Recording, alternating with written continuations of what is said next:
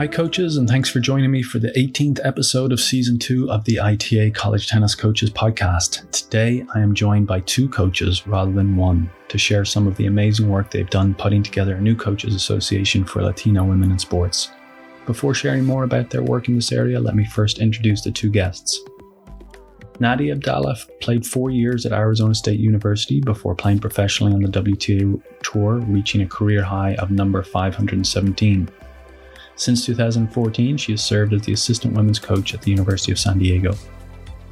Clarissa Baca was a standout player at Sacramento State, helping her team to four straight Big Sky Conference championships and was herself a four time All Big Sky selection. She is now the head women's coach at the Academy of Art, where she helped the program reach its highest national ranking in program history, coming in at number 5 in 2019. Both Clarissa and Nadia were born and raised in Mexico and have been known each other since their early days in the sport of tennis. In this podcast, we discuss their experiences moving to the USA and how they transitioned into college coaching.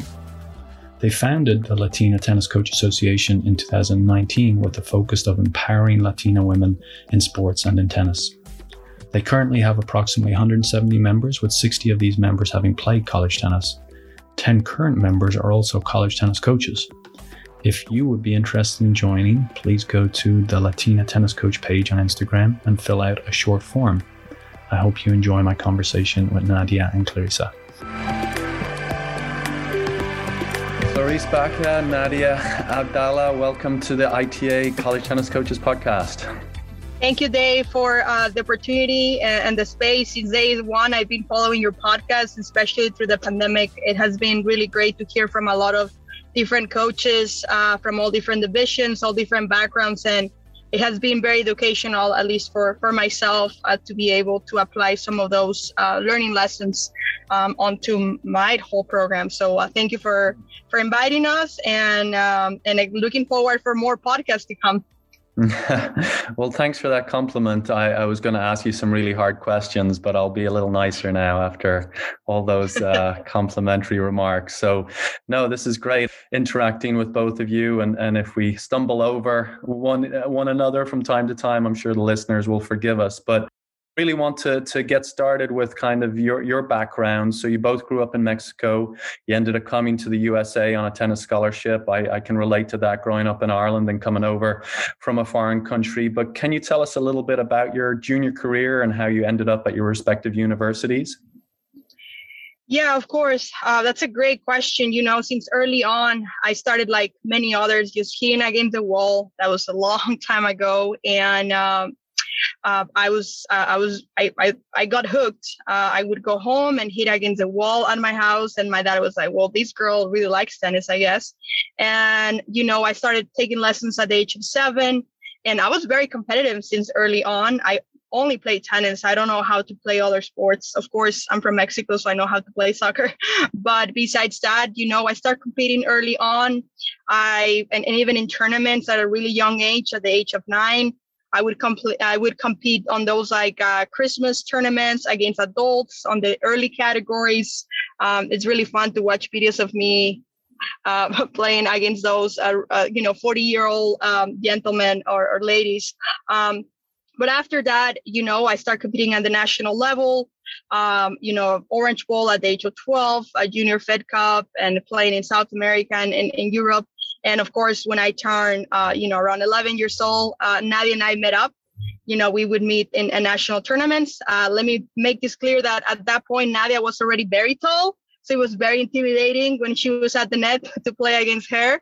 Um, and then around the age of 15 you know uh, my parents didn't have the financial uh, uh, you know money. And at that time there was not that many sponsors that could help you to really further your uh, your career and uh, the, the professional tour. And throughout these all these uh, junior career i went to a private um, institution for for my education through uh, elementary school through high school.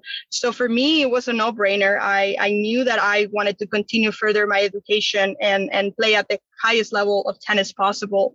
Uh, my coach at that time uh, cesar ovieta he graduated from new mexico state where he played number one in doubles and singles. And uh, you know he would when he arrived to our hometown well back to it because he was from the same town as I was born and raised, and I, I practiced there. He would come with all his New Mexico State gear and with his leather jacket, and I was like, oh my god, I want I want one like that. And he had his uh, conference rings, and he would he was pretty much the one that uh, um, educate us about the taking the college path and um, at the same time, um, my best friend and doubles partner, Joyce Martinez, was recruited by the Hornets at Sacramento State. And um, we made a promise promise that we were going to go to the same college. But, you know, sort of like pinky promises that you make when you're 16. You don't know if they're going to be be true to it. Mm-hmm. And fortunately, you know, when um, I uh, I was applying for colleges. Joyce talked to their coaching staff, and they say, "Yeah, we got a spot for for her, and I can on a college recruiting visit." And the rest of history. So I decided to attend Sacramento State, and uh, yeah, very fortunate to have uh, been there in Sacramento for ten years. Uh, got my undergrad degree, then I got my grad degree, uh, and I wouldn't change it for anything. Very good. And Nadia, what about your backstory?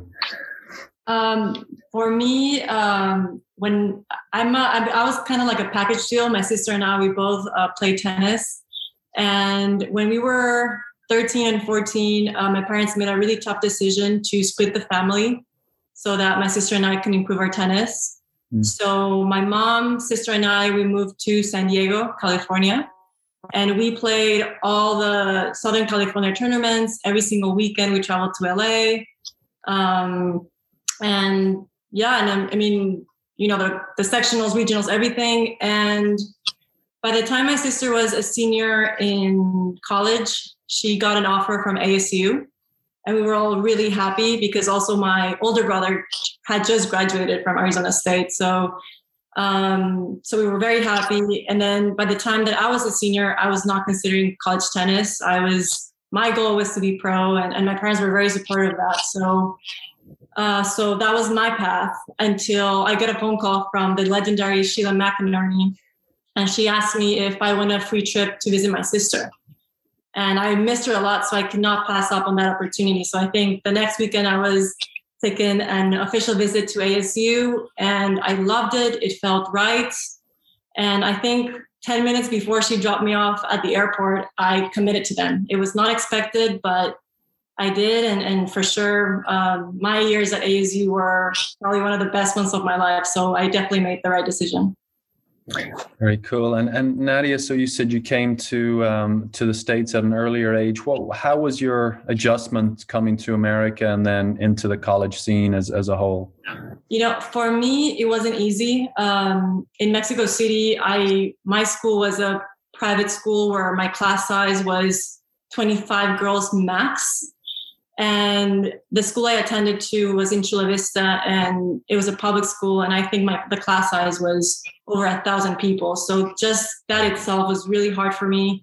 I was not very confident about my English, and I could get away because I was so close to the border. We, I could get away with not speaking a single word, word probably all throughout my four years. Um, so, um, and then also I got very nostalgic. I miss my family. So all of those emotions um, I put them on the tennis court, and I think that's why also I got really good. I, as I mentioned earlier, we played tournaments every single weekend in LA, so I, I had no time to socialize or go to parties. Um, but again, all my energy went onto onto the tennis court. And once I committed to ASU, I remember Sheila asking my sister if I spoke in English. Like I really was so intimidated by her. I was so I, really I think in the first month we probably spoke three sentences. And then, um, and then also I had my sister. Then she protected me and helped me a lot. And I remember one time, um, I think that changed things for me at ASU was that I was having an individual with Sheila, and I normally had a really good attitude. I love being on the court, but this day I was off. I was not in the right mindset. And she took me out of the court and she took me to her office and she closed the door. I sat down and I started crying. I had no idea why I was crying. I was bawling. And she just sat there and told me that she was there to support me, that she wanted the best for me. And I kept sobbing for another five minutes. And then she just said, I need you to do me a favor. And I looked up and just nodded because I couldn't speak. And she's like, I want you to go back on the court and just have one good rally. I want you to finish this individual feeling good about yourself, feeling good about your tennis, feeling good about us. And Sheila knows best. I went back and I had the best rally of my life. And and I think that changed things for me. I felt more welcome. I felt um, I just felt at home. I think just more comfortable. And then automatically I started speaking more English and my English started improving and and yeah, so so that was a little bit of my my adjusting experience um, to the US. Took a while. Yeah, yeah, it takes uh, it takes a while, all right. And and Clarice, what about you? So you you came to the states when you're 18. Had you spent any time in America? You said you played Orange Bowl, so you were in and out of the states for some tennis, but moving here full time. It was when you went to Sacramento State. Am I right in saying that? Yeah, you're correct. Um, for me, you know, I'm I'm from Chihuahua, Chihuahua, which is a border state um, we are only three hours and a half from uh, El Paso, Texas. So I was very familiar with the American way of doing things and just the, the lifestyle, even though I, we know now I know that Texas is a completely different state compared to the culture that we live in in, in California. I had a few family members that they would speak English. Uh, a lot of my cousins were born and raised in El Paso, Texas. So, uh, with that said, I was a little bit familiar with it. However, like Nadia said, it was definitely my first year as a freshman. I redshirted my first semester. So I came in in the spring, I think in 2018, and I redshirted.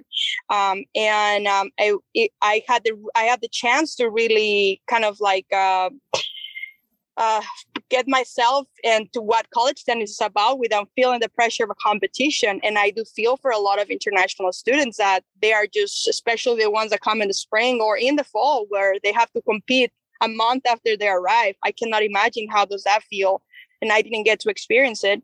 Um, I was not as shy as Nadia was. I couldn't care less if my English was not very good. It wasn't pretty funny. It wasn't very pretty at the beginning. Uh, but uh, but it's something that I think Nadia and I had in common is that we found a home.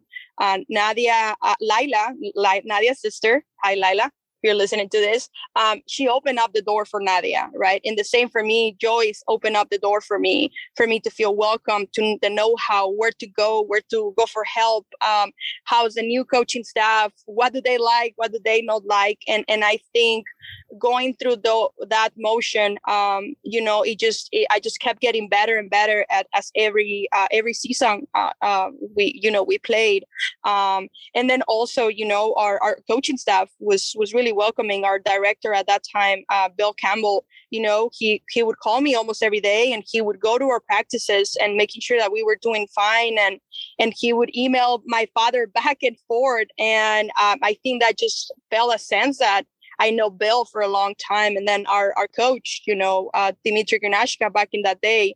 You know, uh, he was a very successful coach. You know, I came in just like Nadia. I came into a team that was already successful, so I knew that I had to step it up and I took that to heart and they believe in me and that's something that um, that I would never forget you know I was never I was not a very solid player at that time I didn't have my my game very defined uh, my fitness was okay but they believe in me I had I, I competed really well and I think that's what I they recruited me for um, but I, I I think that having them believe in my abilities of the player that I could become it just made me feel more comfortable being in that space um, and that's why you know ultimately I, I chose to to be part of the hornet family very good. So moving on to your your college uh, coaching career, Clarice. Obviously, uh, yourself and Nadia both very successful college players, and Nadia, you went on to play professionally after college.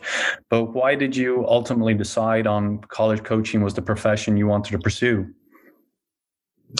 Um, for me, if uh, if you tell me that I was going to be a college coach, I would have laughed at you over and over and over again. And I know this is a lot of answers for a lot of the coaches that come through the podcast. And the reason why uh, it's because you know when i graduated uh, from uh, from my undergrad degree you know first of all as an international student you have to work on on the field right? You have to work on the field that you study and i study marketing. And yes you can do marketing and business and tennis as well but not so much of the coaching and the mentorship aspect of it. So i went into real estate and i socially you know i, I play on a couple of open tournaments and so on but I, I i i didn't think i was i was going to be an educator Um, and then for some reason, uh, an opportunity opened up to uh, uh, coach at a private club in Sacramento called Rio de Oro Racquet Tennis Club at the time. And um, I just started doing some tennis lessons. And one thing led to another. That's how everybody starts. Just few lessons, you know, what's going to happen. Just extra money. Why not? gateway drug. Exactly. That's how they get you, man. They don't offer you full time positions. They open you a part time, few lessons here and there and I got hooked. Um, I got hooked, and for me, the the decision of becoming uh, a coach as a more permanent and full time position was very simple. I was very eager to make an impact on the especially of the of the juniors that that that they were coming into our program. And for me i started seeing a lot of uh, juniors just in the early ages of seven to eight nine years old that would that wouldn't fit on other sports that wouldn't be the fastest uh, wouldn't be the most social kids um, but they were very smart. They will sometimes come into the core with a with a with a with a textbook just so they can read on the breaks. I mean that's how the, the quality of, of juniors that i was getting and and they would come with their parents behind them they would have their shoulders down. You would um, uh, exactly remember I, I would like so what's your name? You know my name is james. Okay james and um, how's school? Good.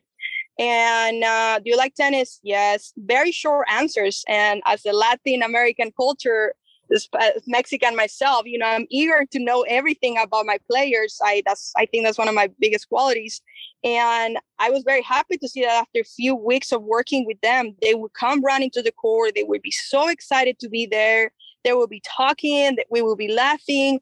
And and later on, you find out that this kid now has more self-esteem. They have more independence. Uh, they're not relying so much on their parents. And now you're building up their self-esteem through through them learning a new skill that they know that tennis is such a hard thing to do compared to running around and kick kick a kickball, right? Or somebody scores a goal and you don't do anything in the soccer game, and at the end of the day, you win, and so you win. But you actually maybe didn't have so much impact compared to tennis. So that's how it started. And then uh, I got very fortunate to uh, be the head coach at Sacramento State for one year as an interim position. And then my husband and, you know, I I found my husband very luckily, and then we moved to the San Francisco Bay Area, and then you know, I'm here now at Academy of Art on my fourth season, and uh, I'm, I'm I'm happy as I could be. Very thankful. Of course, like any other profession, there is things that you don't like to do. There is a lot of things that you love to do. But at the end of the day, the, the connection that I have with my players and and and the lives that I get to to touch, um, and I get to be part of, it's um, it's uh, it's it, it, it can be bought by anything. Very good. And Nadia, what about you? Can you tell us about your story into the college coaching ranks? Yeah, uh, for me, it was very similar to Clarissa. Like, I never in my life I, I expected to be be a coach. Um, when I retired from playing pro tennis, it wasn't in my terms. I was forced to retire due to a pretty bad injury, so I was really mad at tennis. And I started working also, like Larissa, in a marketing job, and I was just not very passionate about it. I liked the content, but it wasn't. It didn't really make me happy until a friend told me that um, a local school, La Jolla Country Day, was looking for a for a tennis coach if I wanted to just teach in the afternoons. And I tried it a couple times and I really liked it. I found my passion for tennis again, and and I think the kids. Um, uh, reactions to me were really good. They liked me. They they liked what I had to say. I think by then I was still I still had a WTA ranking, so they asked a lot about my stories, about my trips, my tur- the tournaments I played, who I played against. So it definitely sparked like the passion back into tennis for me. And very shortly, I realized that I like coaching tennis at a higher level. So um, when I realized that, I went online and just looked to see there was any openings at, at USD at the University of San Diego, and I don't know if it was fate or whatever it was, but it turned out turns out that there was. And um, I've been here. This is my seventh season. I'm very lucky to be where I am. I'm very thankful to the head coach, Sherri Stephens, for for giving me the opportunity uh, to grow and, and and find my vocation in coaching. And and like Clarissa said, um, I think the part of coaching is just it's just very rewarding to see um, our players grow not only on the tennis court but also as people and seeing them mature and and and also the cool part is that once they graduate they become lifelong friends and that's that's pretty cool to see it, had, it happened between sheila and i and now I, am seeing it with my with my uh, former players. So so I'm super happy where I am. Very thankful to the University of San Diego and and and yeah, it's just funny how things play out because I, I never expected to be a, a tennis coach. Yeah, yeah, definitely. It is. Uh, we just never know where we're going to end up. And and uh, um, I, I, ended up coaching eight years at the University of Oklahoma. If somebody had told me in my twenties I'd be living in, in the state of Oklahoma uh, in my thirties, I, I, probably wouldn't have believed them. But uh, uh, you just don't know when, where this profession is going to take you. And it's it's great to hear uh, how well both of you are getting on in your current roles and and, and your current cities. Clarice, can you can you talk us through a little bit about the experience you've had outside of college tennis. Anytime uh, I speak with a coach, I'm always fascinated to hear what lessons they've learned outside of the college coaching industry and how they apply some of those those lessons. So, like you said, you worked in real estate.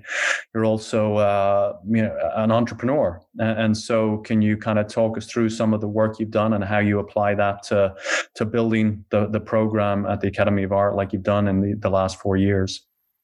Definitely. You know, I always have had multiple interests, um, but it's something that since I was a young girl, I used to make uh, wallets out of paper and then put like contact paper and sell them. I always would do all these different things outside tennis. And um, now that I'm doing it as an adult, as a mom, and as a wife, I'm like, what am I still doing? I need to focus on one thing at a time, but I can't, I can help it when I uh, graduated from uh, from Sac State uh, with my undergrad, you know, I went to real estate and you know I loved it. Uh, a great opportunity to work for great leaders and great um, visionaries and entrepreneurs more than anything. Um, and then after that, I you know I. I, I I I had to stay in the United States. I want I didn't want to go back to Mexico at that time. It was not time for me. So I got my my grad degree, um, an MBA, and I got an entrepreneurship and global business. And while I was there, you know, um, as a student athlete, you don't get the chance to really be part of the university on an academic way because you're always traveling. Um, you cannot be part of organizations. Um, you cannot meet so much people outside um, the athletics because of you're so into it, especially like Nadia and myself.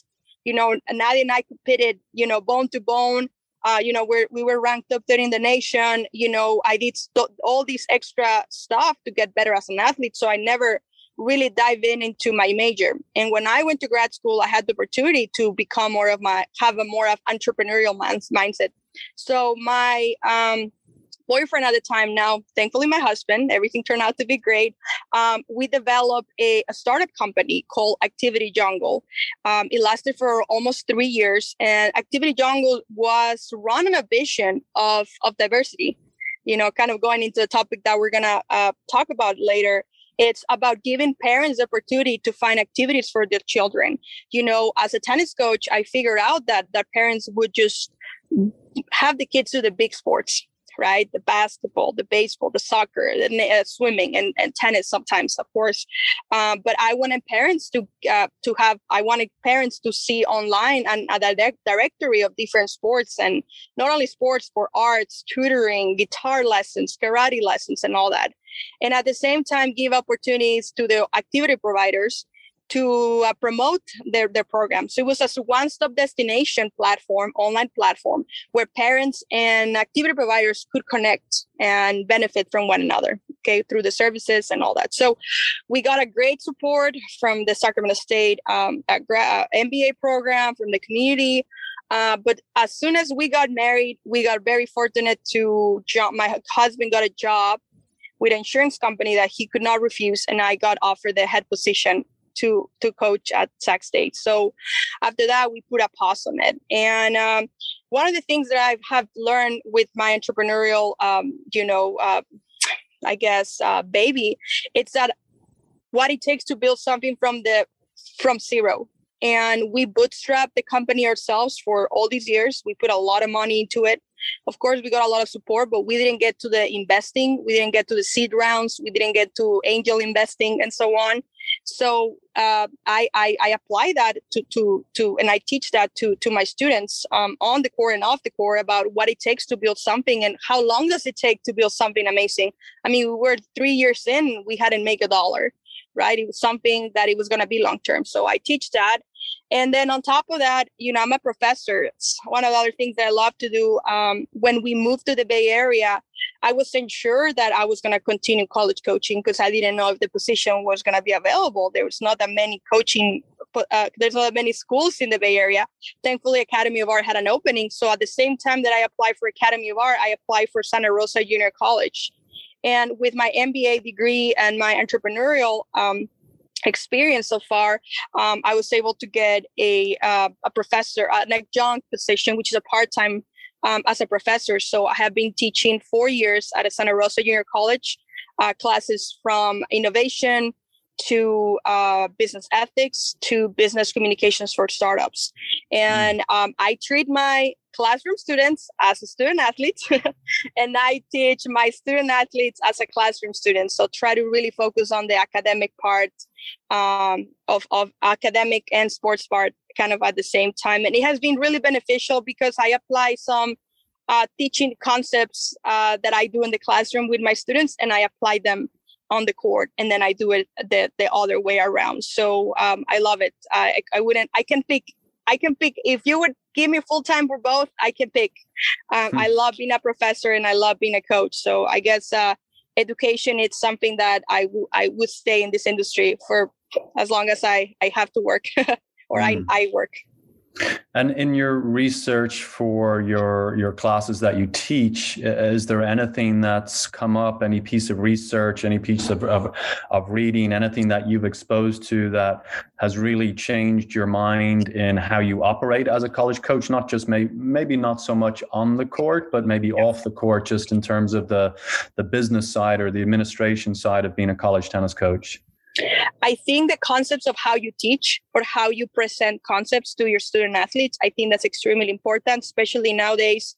Student athletes have a limited uh, retention rate, and they are, if you're telling them a speech of 10 minutes, they're not going to listen to you. So you have to really make sure you get to the point of what you're trying to, um, uh, what you're trying to accomplish with them, whatever you are uh, criticizing or giving a tip about their game, their strategy, or just their uh, body language on court. You have to be very precise and really and really use your words carefully. I, I think that's something that has been really useful for me in the last few years. You know, it's a trial and error but I think how you communicate with them is extremely important. So I have used a couple of uh, techniques that I use on the classroom because again, you know, I teach three hour and a half courses. So they're like one once a week course. They're very mm long. So the attention span really decreases at the end. So I have to find ways to keep them engaged. So I apply that on on the tennis court the same you're you're in a you're doing a two hour and a half practice and you got to find a way to keep motivating your athletes to keep being uh, playing and practicing at the high intensity. Mm, okay, and and speaking of of entrepreneurial ventures, and, and a big reason why I wanted to have you guys on the podcast is around your creation of the Latina Tennis Coach uh, organization. So Nadia, can you tell us how this came into existence? Yes, of course. Um, I just want to say that Clarice is the living embodiment of a go-getter. Just you know i think that's why we started this and and so i would say uh, latina tennis coach originated when she came down to recruit at hardcourt nationals in 2018 um, as she said we've been friends since we were nine and ten years old and she stayed at my house. And i think in this trip we we got to bond as professionals. And that was a really cool feeling for, for us to get to, to know that we could count on each other not only as friends but also as professionals. That even after she left we had we called each other every other week just to talk about our jobs about our student athletes about practice how to do ask for drills. Just really having her as a support system was so helpful to me personally and so in 2019 we decided to do a whatsapp group with all of our mexican friends that were also uh, coaches Mm. And so uh, we did this group. I think we were what, like seven, seven or eight uh, members. And I remember specifically one time that a coach uploaded a picture of, no, sorry, a video of one of her students' forehands. And she said, Help, I cannot figure it out. And in a, span of, in a span of 10 minutes, we were all dissecting that forehand and trying to figure out what was wrong with it. And I think it was very helpful to the coach, but it was also very helpful to all of us just to see the different perspectives in coaching, in techniques, approach, like everything was so different, and the approaches were so different from what, at least, what speaking for myself, what, what I was used to. So it was very beneficial, and that group kept going. Um, we can, we, I think it was a very active group, and then.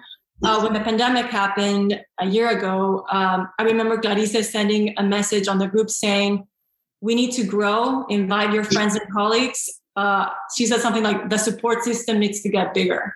And that's when she changed the, the group name to like Mexican coaches to like Latina tennis coach. And we grew in a span of two months, we grew from eight members to 60. And it was all organic, um, all word of mouth, all, you know, it's a small world. I think the tennis world is very small. But uh, that after countless of meetings, we decided that we needed to make this organization legitimate because, like, clearly there was a need and there was um, um, an opportunity for us to grow as as as Latinas. So um, we created a board of directors, and of course, Clarice is our president. And uh, part of the board of directors is um, Maru Brito from Tulane. She's also a part of of that uh, group. And then also we created uh, an advisory board that has 17 women that have fought for women's tennis in their respective countries for decades. And these women uh, consist of uh, several of them are former top 50 players, WTA uh, players, such as Angelica Gavaldon from Mexico, um, Mariana Diaz Oliva from Argentina. She's also uh, a sports commentator for ESPN um, in Latin America. Uh, we have Catalina Castaño, also top 50 WT player uh, from Colombia, and Milagros Sequera. Um, just to name a few, Milagros works, uh, she's from Venezuela and she works at the USTA. Um, we also have several uh, Billie Jean King captains, former and current captains. We have uh, Roberta Burzagli from Brazil, Mercedes Paz. I think she was top 20 WTA, but she's um, the Fed Cup captain for Argentina, uh, Fabiola Zuluaga from, from Colombia. So we just have a bunch of really experienced and successful women um, to guide us. Um, we also have two former collegiate tennis players, Melody Falco, she graduated from Texas. Uh, she directs the biggest tennis academy in Mexico called uh, Crédito Real in Yucatan, Merida. And um, Joelle Schad. She's also a Sun Devil, and she was the um, Fed Cup captain for Republican Dominican Republic. I always mix it up with Spanish. Republican, no, Dominican Republic. Mm-hmm. Um, so yeah, so it's it's a very uh, great group. We actually call them uh, Las Madrinas, which means our godmothers, and they are just a group of women that guide us, mentor us. They make sure that we stay true to our mission and vision and also they they open paths for us. They have a lot of connections and they've definitely helped us you know navigate through through this organization. And just to give you an idea of what latina tennis coach is um, we are an organization that is dedicated to empowering women our mission at latina tennis coach is to recruit promote uh, educate and support uh, Latinas in the tennis industry so that they can keep improving in their professional development so that most importantly we can they can stay in our sport and we can gain representation Clarissa, then uh, Nadia has touched upon several of the, the benefits there, but are there there's some other benefits that that you can talk about, and what is maybe some of the feedback you've received from the the the latest additions to this group, the the newer members of this group, and and what is uh, some of the things they're telling you about uh, how it's maybe helping them on in their day to day operations yeah definitely. No uh, there's a lot of there's a lot of benefits uh, to belong to latina tennis coach. Uh, right now we're we're more than 170 members um, and everything has grown organically and it has been a, a, a team effort. And the reason why i say uh, that is because you know that's a benefit on itself. Uh, the, the, the access to that network it's it's huge and we have been receiving a lot of great positive feedback not only from the madrinas that uh, Nadia was uh, telling you, or from the, the, the members, but from just the outside tennis community in Latin America. You know, um, uh, the ITF, the ITF um, had a Hispanic uh, conference. Uh, I think it was at the end of November or beginning of December, where only 21% of the coaches around the world are female. And this includes, you know, um, the United States, which, as you know, at, at least you go to a club in the United States, a tennis club, and there's at least one female coach, at least. I mean, being very positive, maybe two. In Mexico or Latin America, there is zero. I have asked this question in multiple lives uh, promoting Latina tennis coach, and I asked this question: How many female coaches do you have on staff? And there is nothing. And and of course, uh, some of the main benefits is of course belonging to the biggest Latina uh, network of coaches uh, around the world. Uh, the number two is uh, we are, uh, you know, one of the biggest mission is education. So we wanna we wanna continue educating ourselves in in current topics. So we offer monthly um, monthly educational um, conferences or seminaries uh, to our membership.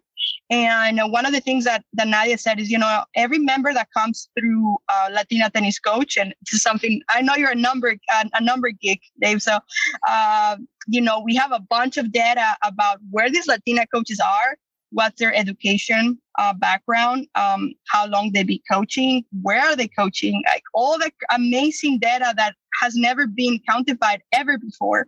And with that, it gives us an idea of where they are, where they, where they want to go, and how can we support them. So based on that information, we create um, educational um, seminaries for them monthly. Like this month, we're having a few uh, next weekend uh, tennis and pandemic and how coaches need to be adapting and, and create going from a one opportunity. And then the other one is, um, you know, um, the, the, the, facil- the facility to just share um, what they're going through uh, through a WhatsApp group and um, and and and hopefully you know they can learn uh, keep learning um, uh, from other coaches with you know diverse opinions. Uh, right now our, our main goal on 2021 is recruiting. So for all those coaches that are listening right now that if you are from latino descendant whatever you speak a fluent spanish or not we have a lot of brazilians on the group as well They don't speak fluent uh, spanish. Um, you know they uh, feel, free, feel more than welcome to join us uh, this group and uh, 2022 that's when we're we're hoping to um, to start fundraising to get a platform of mentorship. It's something that i think the ita ita hosts which i start looking into it as well uh, but start doing some mentorship program where you match you know the younger generations with the more veteran generations just to help them stay on the game. I think when naya said you know the goal is to keep them in the game. I think Nadia and I have, and probably you have a lot of friends that have been that have coached for two, three years and then they change the industries because they don't feel maybe there is a path for them. There is no support. Um, especially when you become parents to be eight hours, nine hours on the court per day, it's almost impossible. Um, especially with the sun and the quality of, of just everything. And then the traveling gets to you where you don't want to travel. So if you don't travel, you cannot see your juniors play, you can see you know, your college team play. So I guess what we're trying to do is to maintain women in sports. Um, and I know there's a lot of different organizations that are doing that in the United States, but we're taking that and we're kind of like applying those concepts into the Latin American countries that it's non-existent. And um, and hopefully with that platform that we're gonna create, uh, we also uh, for job searching, right? We have heard a lot from other coaches that they want to hire women, they cannot find it. I'm like, well, yes, because we're not that many of us, and the good ones already taken. You really mm. think about it.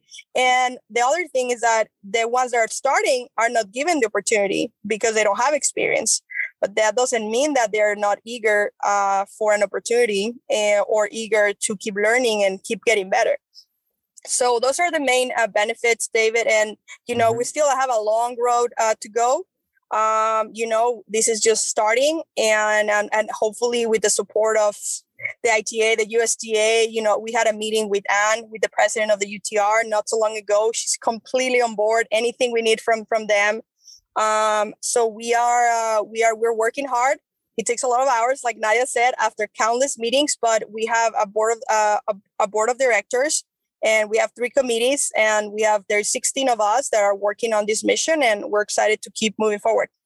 Wow, that's amazing. And you want any input? Just some of the lessons I've learned through the through the mentorship program. Uh, please, uh, let's set up a call and do that, just so you you don't trip up and make some of the mistakes maybe I, I made in the first year. But we're still learning a lot as we go. But yeah, you're yeah. right. Especially there's that sweet spot as we spoke uh, with Dr. Nicole LaVoi last year with the women's coaches. Um, you know, there's the kind of four to seven year yeah. mark. That's when most women drop out of of the coaching profession.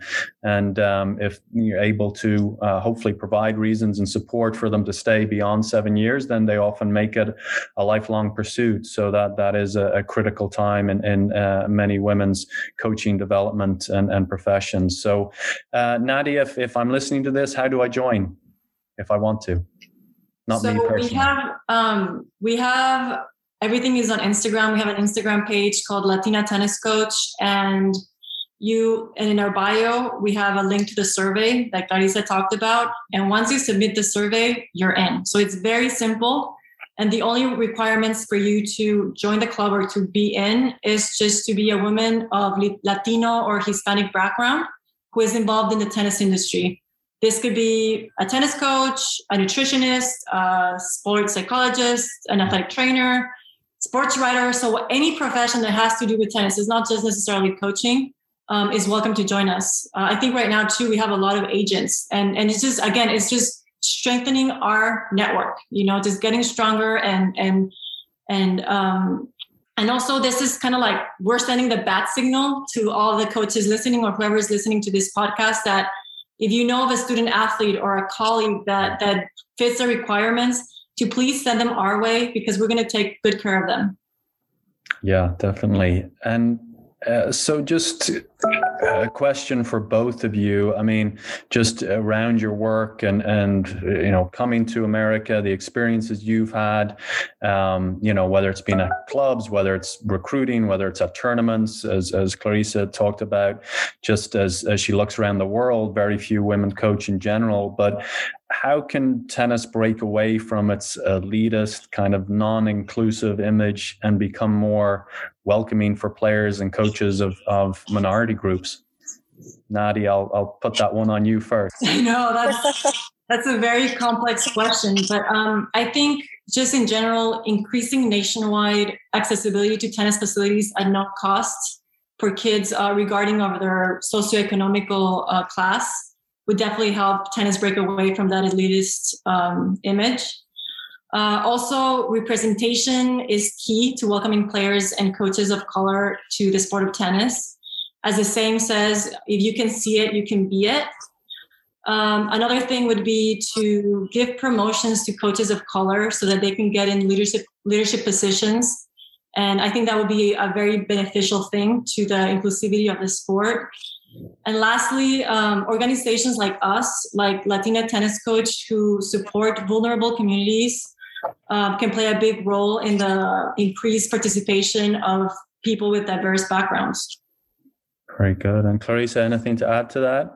No, that's a great answer, Nadia. You should yeah. like frame that, framework that, and send a couple of emails to a lot of different people. um, but I think for me, um, it's the decision makers. Um, I'm just going to add to what already Nadia successfully said. It's just the decision makers, making sure that when there is a positioning that's about to open up, that they do the due diligence. I have heard this uh, excuse so many times and really it, it bugs me. Well, the position is on LinkedIn, the position is on the website, but women don't apply. Well, we all know, and I don't know this number, but there is a huge statistic that says that uh, women that don't feel qualified enough, they don't apply for the job. And uh, sometimes women have a little more complicated life than some men. This is just a general. I'm not uh, trying to say that women against men or anything like that. Um, but I, I, think it's important that the decision makers uh, take a take a bet on on on younger female coaches, and I think they they did it with me. Um, I'm very thankful to Sacramento State for giving me. I had no experience in college coaching, and at the age of 26, I was here. You go, go be a head coach.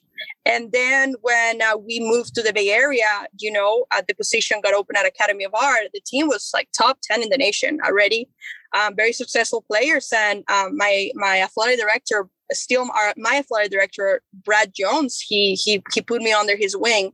Of course you know i had the the right fit to be a coach but you know as a college coach there's just so much other things that you need to work on you need to be developed.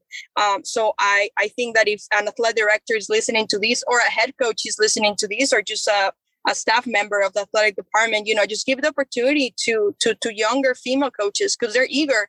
They're there because they want to be there. We could be doing something else in our lives and especially the smart ones because we're capable of of making way more other things than just being on the tennis court uh, and being able to um, to educate uh, these young female athletes. And i think a lot of us they the reason why we do what we do is because we uh, we we love it. And and i think that passion for becoming for being a college coach uh, it's something that you cannot teach um, and I'm, I'm very happy to say that, uh, you know, at Academy of Art, uh, two of the, co- the girls that have graduated from Academy of Art are coaching.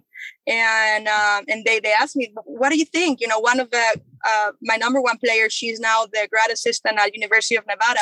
Hi, Monica and um, and I, I love that you know she has other passions too. She's getting her MBA. She's an entrepreneur. She's designing her own fashion line, and then she's a coach. So I, I, I just feel very, uh, very, very excited for her for, for being, co- be able to do that. I have another girl that she's in Italy and she's, you know, she has already all these certifications and she's very passionate about, uh, she's teaching junior kids uh, uh, in, in Italy. So um, again, it's, it goes back to creating opportunities and, and look for the, for the female coaches. So now if, a somebody's looking for uh, for diversity in their program, you know, they're more than welcome to reach out to us. We have a lot of qualified um, high level uh, uh, coaches in in our in in our organization. All of them have played at the highest level. I can say maybe there is only like 20 of them that play at the national level, but all of them at some point play up at the pro tour. Um, and I don't know if uh, in this period that that ends that question. Um, but I gave you some statistics that I don't have them in my mind with me, Dave, about how many college, uh, how many members do we had that play college? I think it's like thirty something, right, Nadia? I have it. Yeah. So out of the 170 members, uh, 46 are current. I mean, sorry, are former uh, Division One players, and I think around close to 60 was uh, former just uh, NAIA and D1 and D2 and D3 all combined is uh, 60 members. Mm. And right now we have 10 uh, current college coaches um, that are our current members of Latina Tennis Coach. Yeah. Well, th- th- those are great answers, amazing answers, and, and definitely lots for uh, all of us to think about, especially, like you said, uh, people in, in leadership positions, whether it's athletic directors, head coaches, or, or people like myself that work in, in, in tennis administration. Um, just one last question for you both. You both mentioned uh, your your early uh, years as, as a college tennis player and the influence, the positive influence your coaches had on you, um, you know, making you feel welcome making you feel like a part of the time, helping with your transition to a new country, away from family, friends, new language. Um, what what are maybe some steps you guys have taken with your teams to create a more inclusive environment? Maybe there's a story that you can tell, or there's maybe actions that you take, uh, especially when you have an international student athlete come on board your team? Is, is there anything that you do in the first uh, few days, few weeks, few months to uh, help them with that transition? Uh, no, that I think that's a great question, Dave. Um, in, in our team, we're fully international students. I have tried really hard to uh, uh, recruit Americans. Um, it just hasn't worked out in the last years that I've been here at Academy of Art. Um, one of the main things that I talk my students about is um, when it, it, literally this goes to the first recruiting call. And when I talked about, about San Francisco, and I mean, we all know how diverse in culture the city is itself. And Academy of Art, as a default, is an art institution, right? So coming in, you have a lot of different points of view. You have a lot of different types of art. Yeah, you have a lot of uh, people from all over around the world. Academy of Art without athletics is also a very um, international uh, university. We have a lot of uh, a lot of students from Asia and from Europe that come through our programs. So right from the first recruiting call, I tell them that they're going to be exposed to diversity and different cultures, and then I ask them a question about how is their environment back home. and some of them are um, you know some of them they have always trained at the same club the whole life or at the same facility or they have not traveled as much because they don't have the financial possibility. So i brought them up their brought them up their horizons right? Um, so that's very important to me that they know that what they're getting into and they're getting into a very diverse team. And then if they're from europe you know most of our team is from is european. One a girl right now is from uh, Taiwan. So then I talked to them about having the opportunity to to learn from others, not only to learn from another girl that it's might be in the same country as, as they're from. And then at the end of that first recruiting call, still I talk about myself and say, listen, I play college tennis and I know the the whole process. I understand what you're going through, and I understand how you're gonna feel on that first year. And you know, I I, I I have I, I believe that you know diversity and I think we all hopefully we all believe this that by diversity and inclusion it just makes all all feeling and not feeling but just makes us better. And then when they get here and they're starting to um, they they start to to practice and to compete then you know i bring anecdotes from my old college days and i talk to from i, I talk about my um, my experiences with my diverse team you know, back in the day, we had girls from Peru, Malaysia, Belarus, uh, Russia, Germany. I mean, God, everywhere. And I, I talked to them about the words that I learned. I talked to them about the way that they do things in other countries or the way that they practice. And then they share their practices from back home. So it's like a big melting pot. And um, the, the other day, you know, our girl, Nicole Xiao, she was telling us about some uh, how to say some words in Chinese which is extremely different language. And we were all laughing and try to try to say it. And we were trying to repeat the word, how to say queen. So we stay saying like "Vamos reina," which is it's, it's let's say it means "Let's go queen," and then we try to say it in different languages, and that just creates a good atmosphere. Um, and, and and and and that's something that I I mean I, I immigrated here, so I have to enforce diversity. So um, hopefully we can have i mean i would love to learn more ways of um, of uh, creating an inclusive environment as well mm-hmm. and nadia do you have any thoughts or, or, what are some things you guys do at, at usd I think um, it's very similar than Clarice. You know, our team is also very international, but also to add, now that we have more Americans, I think it's very important to add the inclusivity and the the, differ- the differentiation of opinions, like to accept those. Like, not everyone's going to have the same opinion. Not everybody's going to have the same political views. Not everybody's going to be the same. But instead of judging each other, um, embracing each other, especially like for us last semester, obviously for everyone, there was a lot of political tension and, and, and, and all of that. But just instead of just judging each other, just having a, that conversation, I think itself make, made us very inclusive that they're creating that safe space like hey you can have your opinion and, and you can be heard and you're going to be acknowledged. Is also very important just talking about that um, the diversity of opinions as well as um, cultures.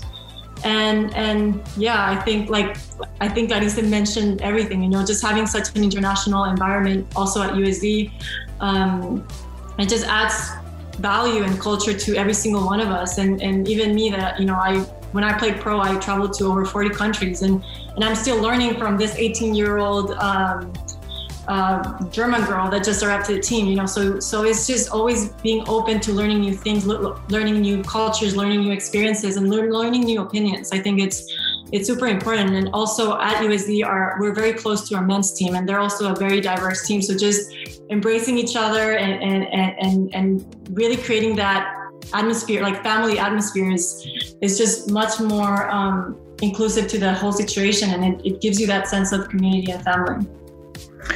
Very good. Well, guys, thank you so much for uh, this interview today. I'm so uh, uh, inspired by the initiative that you've taken here. You're, you're both full time coaches, have a lot going on, um, and to take the steps to create the Latina tennis coach is uh, above and beyond what most people are willing to do. So I'm really excited to see how it continues to develop. And, and again, anything the ITA can do to uh, help promote and and uh, spread the word. Absolutely, please uh, stay in touch and. Um, hopefully we can uh, do this again in a year and, and see uh, the growth and I'm sure you'll have gone into the thousands by then. So keep up the great work.